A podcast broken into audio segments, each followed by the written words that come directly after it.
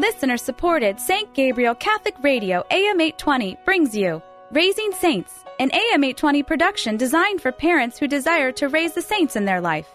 And now, Raising Saints with Katie Wyatt. Hello and welcome to Raising Saints, the show for Catholic parents. I'm your host, Katie Wyatt, and you are listening to AM 820 St. Gabriel Catholic Radio. Here on Raising Saints, we talk to teenagers about the topics that matter most, and then we invite you, parents, to listen in on our conversations.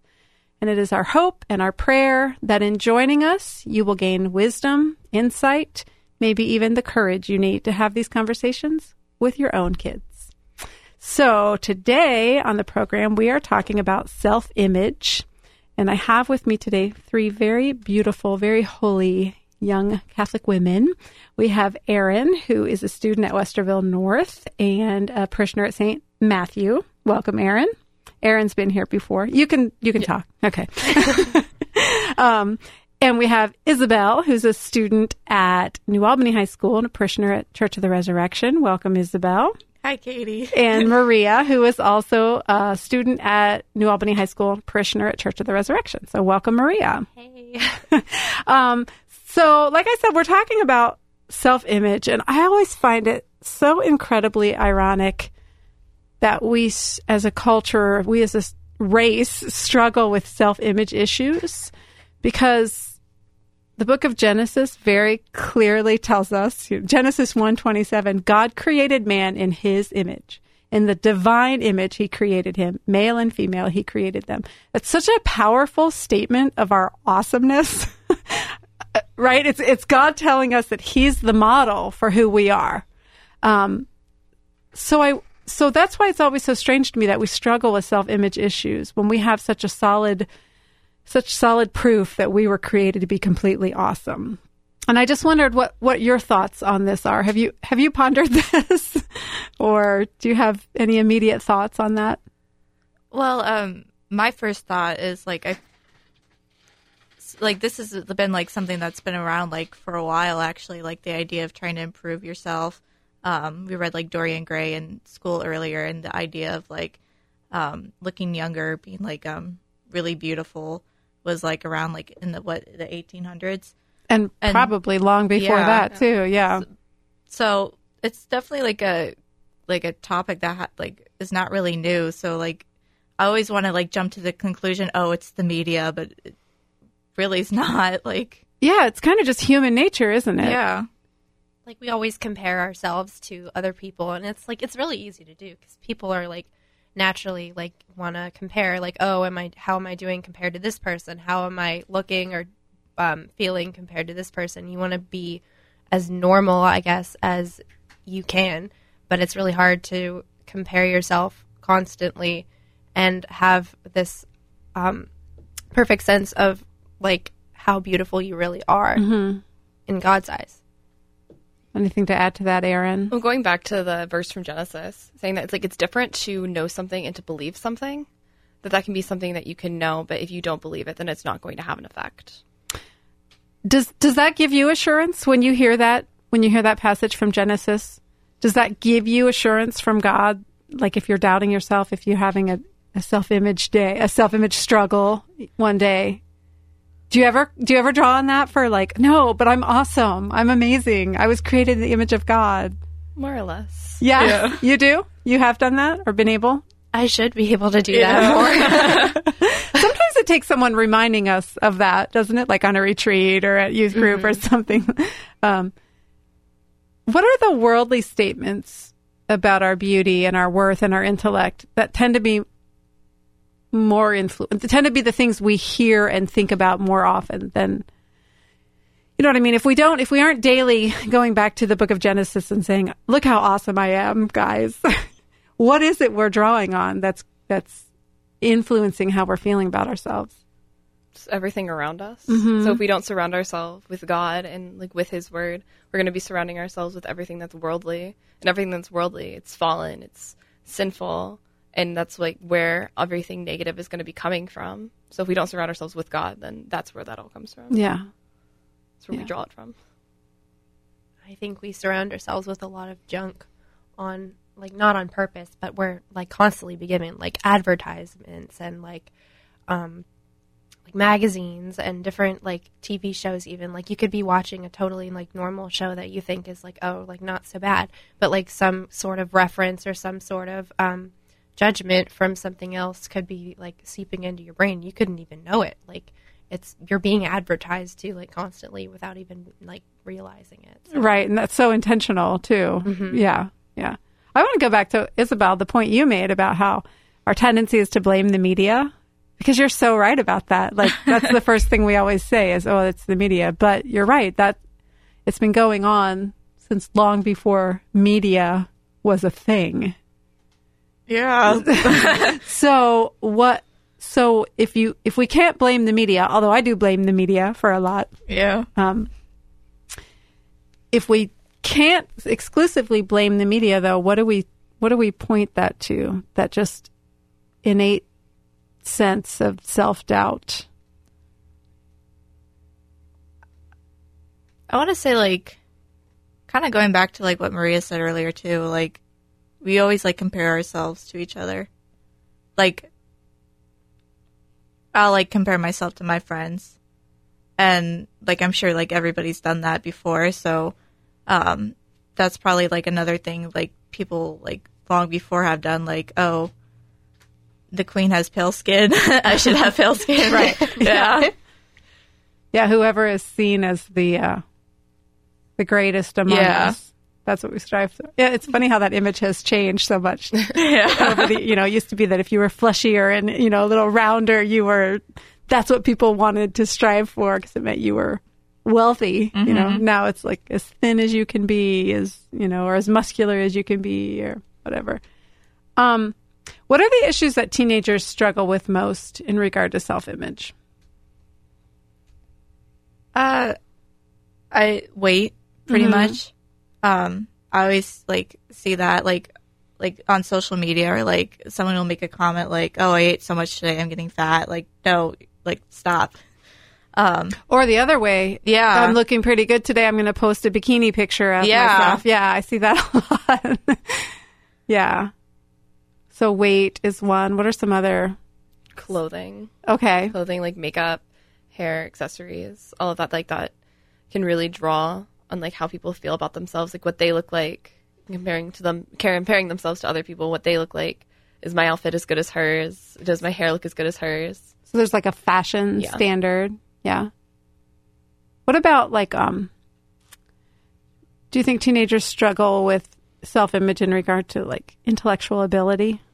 I definitely do, for sure. Yeah. Do you? Yeah, I get jealous honestly more about people's like intellectual things, which is kind of weird, but like I think that someone who's like really really smart is like really like something to strive for, and I think it's something that gets you somewhere rather than something that like is temporary. Like your beauty's not going to last like forever. You're going to constantly like change and look different.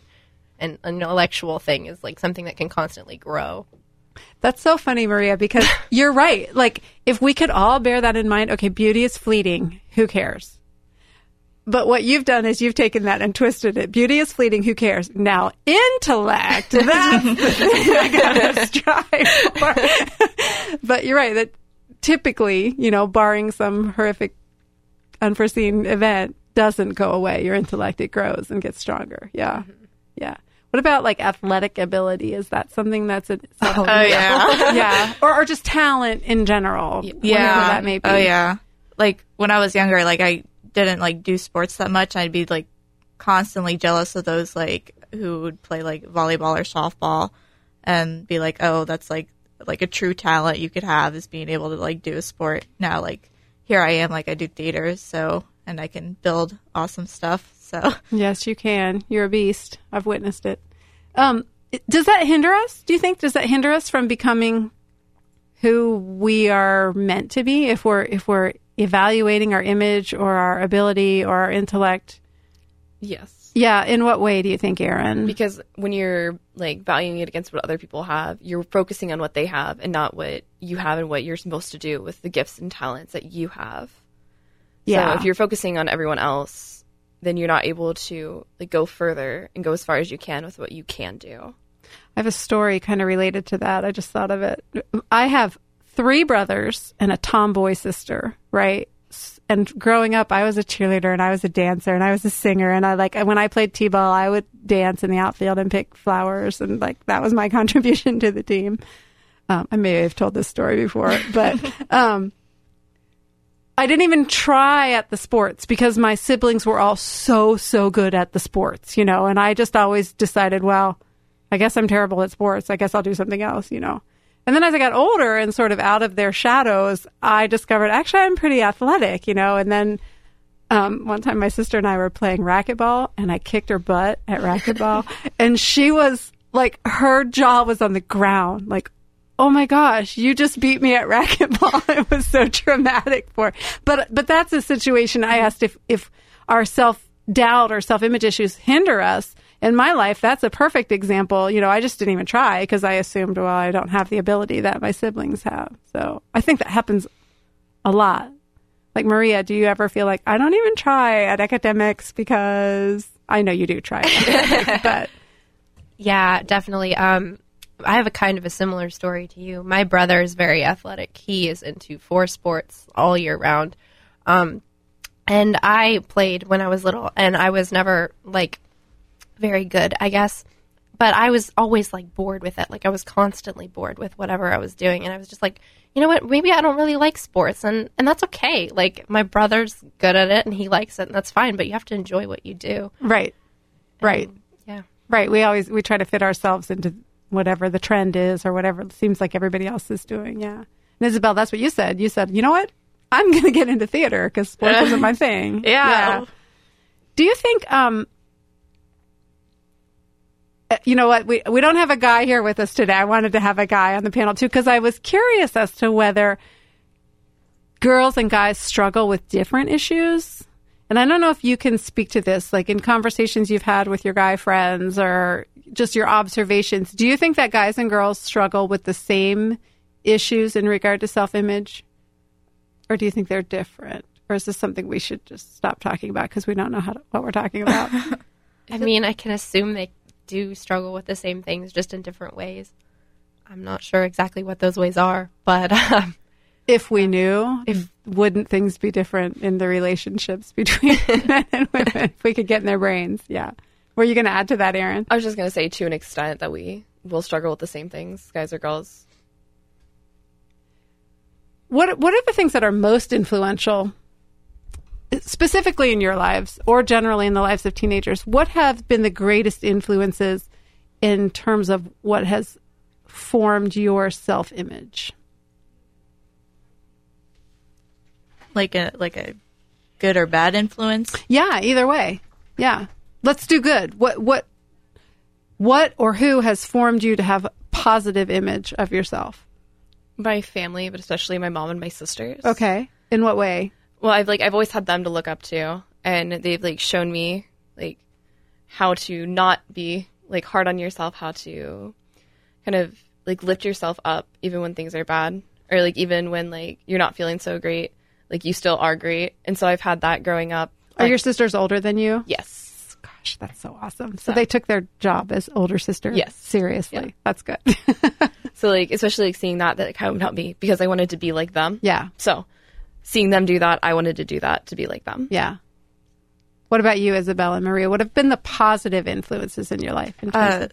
Well, going to youth group has been a positive influence. All the friends and leaders that I've made throughout the years have always been helpful. You could go in one day feeling really down on yourself, and then come out really feeling much better and having a reassurance, I guess, to say, if that makes sense. Yeah. Yeah, that's a common theme on this show, too. I always like to remind our parents who are listening, if your kid is not involved in a good youth program, try to get them involved, because over and over again, we hear our kids say that their youth group has been instrumental in forming who they are and how they live their faith and that sort of thing. What about you, Maria? What have been the positive influences?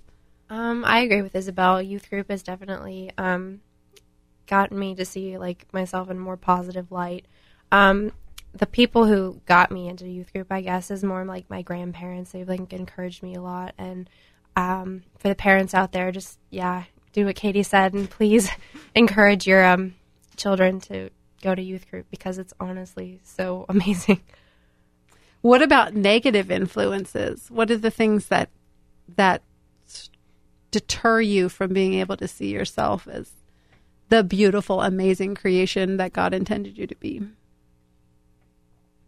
Can I say media? Yeah, we can always say media, even though we are media, but we're like the good guys in media, right? Yeah. Like any bad sort of media out there, pretty much is a negative effect. Like you said earlier, the girl that's kind of posting the bikini pic on Instagram or whatever, you kind of a lot of people would look at that and be like, oh, I wish I looked just like her, or I wish I had her hair, her body and stuff like that. So that's one way, because it's so in your face. Yeah. It's hard to not participate in that part of our culture. Yeah. Any other negative influences, Erin or Maria? Anything that comes to mind? I'd say peers, probably, just because I think that's who we compare ourselves to more directly than more of an abstract person, a celebrity or something like that. But we see them on a daily basis, and if our peers are especially if we value their opinion, if it's a close friend to you and they are acting a certain way or dressing a certain way, you're more likely to pick it up, and you might even not notice if you do pick it up. But I think they can be a silent negative influence as well. That reminds me of one time I had one of our teenagers in my office, and she was like, I'm just so tired of how thin everyone is. And so I went straight for the Photoshop defense, well, we can't trust any of that. Everybody's Photoshop. She's like, no, I'm talking about girls that are walking around at my school. I was like, oh, sorry. Can't help you there. If you're just joining us, you're listening to Raising Saints on AM 820, St. Gabriel Catholic Radio.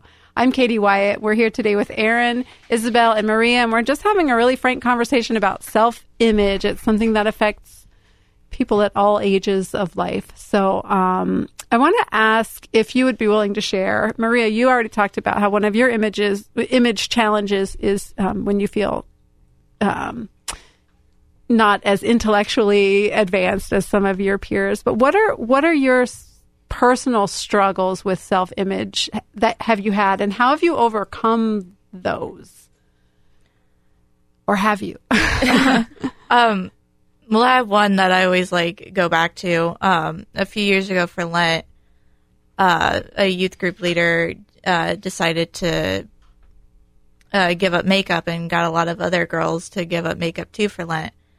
And I did that. And it wasn't the fact that I wore, a lot of makeup. It was the fact that I felt the need to leave the house with makeup, every single day, to the point where, if I wake up late and I had to, rush to the bus stop or whatever. You'd rather be late and have your makeup on. Yeah. It was getting bad. And, my friends, teased me for it, being Isabel, you don't wear that much makeup. And it was just well, kind of important Lent year for me. So... I must point out that I'm sitting across from you looking at your beautiful makeup-less face. You have no makeup on, right? Right. And you look beautiful. Oh, thank you. So clearly that it was helpful for you. Yeah. This morning I woke up late and threw my clothes on. So, and it's to the point where I can wake up, or if I'm really busy or stressed, I don't, feel the need to put on makeup or look that great for, a few hours of school. How freeing is that to not feel that you have to? Pretty free. I mean, does it make a big difference in how you feel about yourself to not? Yeah. I feel more confident going out in the world without makeup. So very cool. Anything to add, Erin? Or I have a different one. Oh, okay. For me, it's comparing myself to others as far as their talents go, especially within with music. Because I've been a musician for most of my life. And so, seeing that, I've worked so hard for so long, and then meeting someone who's just starting, who's, at the same level that I am, that can be really, disheartening. Yeah. But, I've been able to, work through that because, I realize that I might not be naturally inclined to it. but I've been given the gift to be able to work hard to achieve what I want and like what I want to, like what I want to get up to.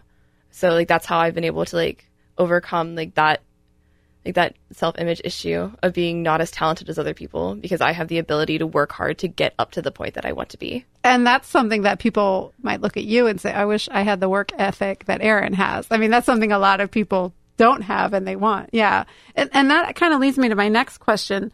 I think we all have a desire for self-improvement. Is that the same thing as low self-esteem? I mean, how is that different?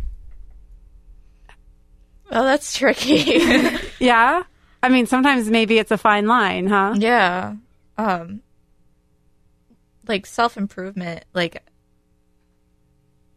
you want to, like, be better, like, about yourself. Like, there's, like, a difference between, like, wanting to work out for, like, because you want to and be, like, a better runner. Like, say if you, like, run cross-country and you want to run, like a half marathon, like you want to like self-improve yourself on that rather than like if you're someone who's like struggling with like their weight or something, or feel like they're overweight when really they're not, you know, they just right, have like obsessive about, yeah. Right. That's how I perceive like health reasons or, you know, strength reasons or whatever mm-hmm. versus image. Yeah. Reasons. Yeah. And Aaron, your example was I work hard to be a better musician, mm-hmm. not so much like because I want to be better than everyone else, yeah. but you want to reach your maximum personal potential. Mm-hmm. What role does your relationship with Christ play in how you view yourself? Like, and has it changed or grown as your relationship with Christ has changed and grown? I've become a lot more confident. Okay. Since like deepening my relationship with Him, because like as you deepen your relationship with Him, you learn in every situation. Like, don't look to things of the world, but look to Him. And that, like, what truly matters isn't what people think about you, but what He knows about you. And, like, that's made me a lot more confident because, like, even if I mess up, the world might look at me as a failure, but God's seeing me. He knows that I'm trying my best. Right. So. That's beautiful. That's the key to every day, to getting to the next day, right? What about you, Isabel or Maria? What role does your relationship with Jesus play in? Kind of like the same with like as time goes on, like I get like a little more confident with myself and when I'm like out in the world, seeing yourself more as He sees you. Yeah I just feel like in general, like attending church things just makes me feel a whole lot better about myself, because I'm like with people that have the same perspective on a lot of things as I do, and that can, like, make you in itself, like, more confident. Like, you feel more confident and more comfortable in who you are and where you are.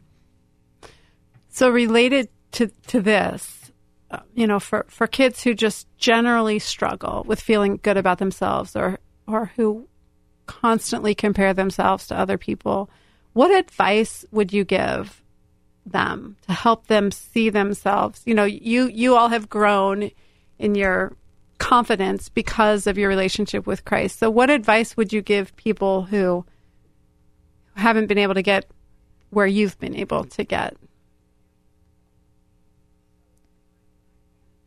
It's going back to before, I'd say like get rid of the like bad media. Cut things out of your life that you can. Yeah. Or like those who like who have like a negative influence on your life.